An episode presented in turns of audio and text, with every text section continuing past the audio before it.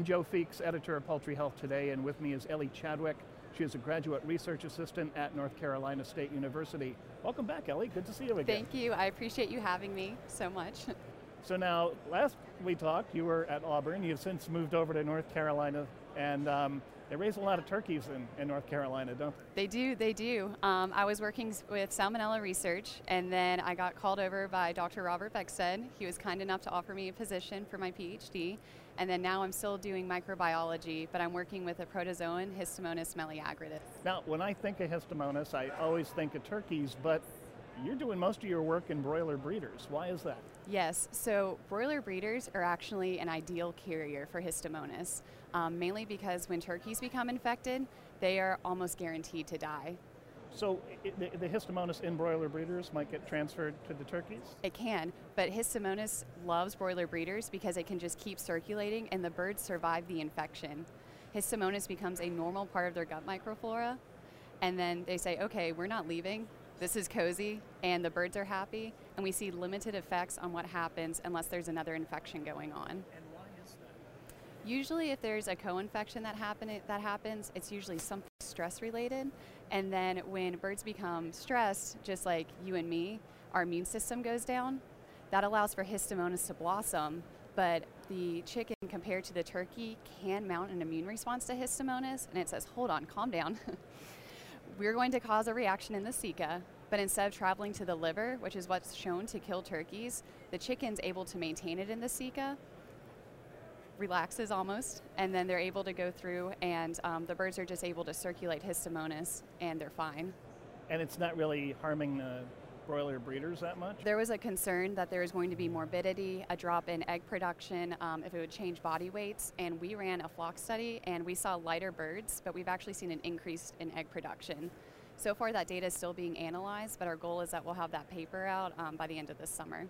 Okay, so the parasite is not bothering the broiler breeders in any significant way, but you're focused on them to help control it in turkeys. Is that right? Correct. So the idea is that we're going to break the life cycle of Histomonas, is that we can see it's carried from the broiler breeders over to the turkeys. And how does it make that trip?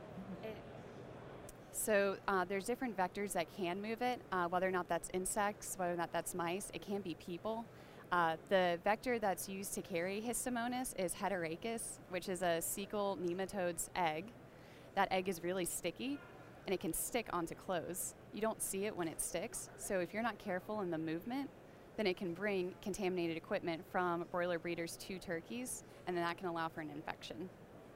It's really fascinating uh, because I know that this the turkey industry, ever since I lost a certain medication a few years ago, yeah.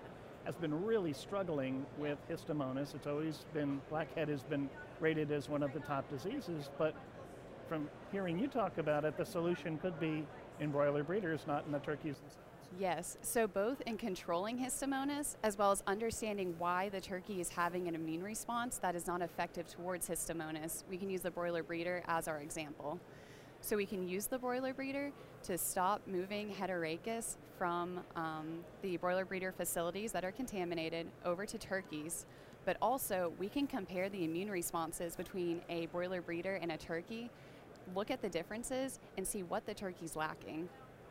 And then we'd be able to do some genetic work and be able to show what the difference is, and maybe we can create a turkey that actually has an effective immune response to this parasite. Well, because turkeys have shown some resistance to Histomonas. Is that correct? It, that might only be 5% of the population, but yes. it is there. Yes, our lab, um, one of our lab mates, Alessandro, presented on this at IPPE this year, and he showed that right around 5% of birds, uh, sex did not matter, they were resistant to this parasite, and that was after three infections with Histomonas. Usually one is more than enough to kill.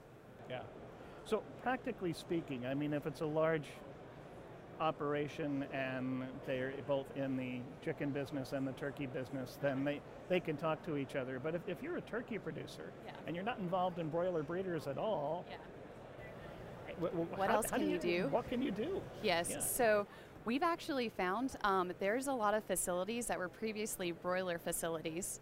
They switched over to turkeys and then they had blackhead outbreaks.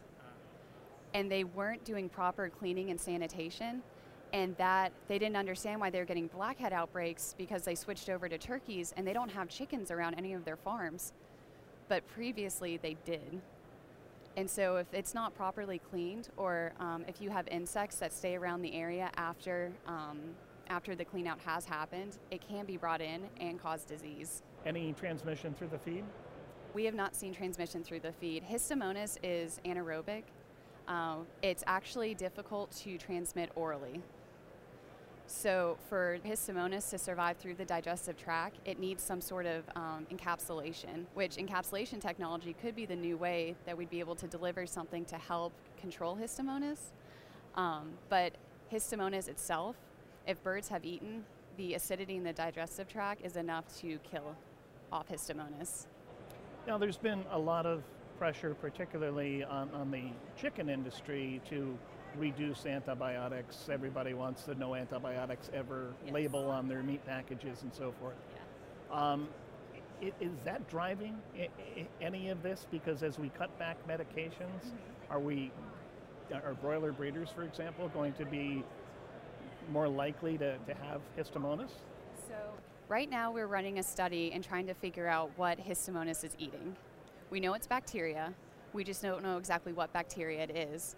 And just like me and you, we need our snacks every once in a while. If Histomonas can get to an area where there's a lot of food, it is happy to stay.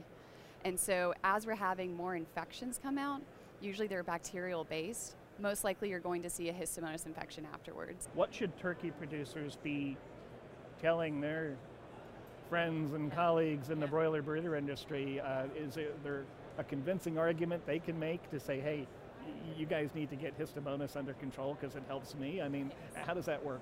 So, um, what we can really show is that with a little bit of Histomonas infection, um, the broiler breeders are okay. But if you have a co infection from some other stressor, you're going to see a proliferation of Histomonas, which means you're going to see much worse disease signs. That's where you're going to see your mortality and morbid- morbidity with broiler breeders. So, it would be to the broiler breeders' benefit if they just didn't have to deal with Histomonas at all. We've been talking with Ellie Chadwick. She is a graduate research assistant at North Carolina State University. Thanks for coming by.